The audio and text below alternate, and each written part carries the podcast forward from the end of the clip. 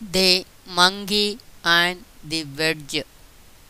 Once upon a time, in a town, a rich merchant decided to build a temple in his courtyard.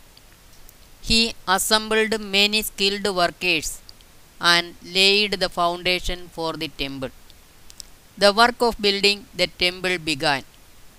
There were many masons and carpenters employed by the merchant to make the building. They would work throughout the day, cutting up wood, sculpting stone, and laying bricks. These workers would take some time off for lunch every afternoon.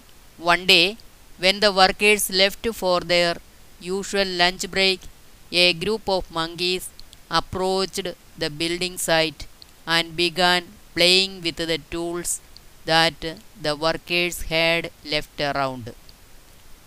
One of the monkeys caught sight of a wedge that was fixed to a partly sawed log of wood to prevent it from closing up. Curious to know what it was, the monkey climbed on to the log of wood and began furiously tugging at the wedge.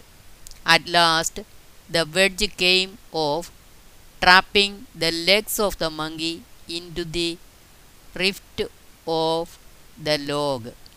The monkey tried every possible way to pull his legs out of the log, but in vain. He was in a lot of pain and called out to his friends, but no one could get his legs out of the log. Very soon the monkey died.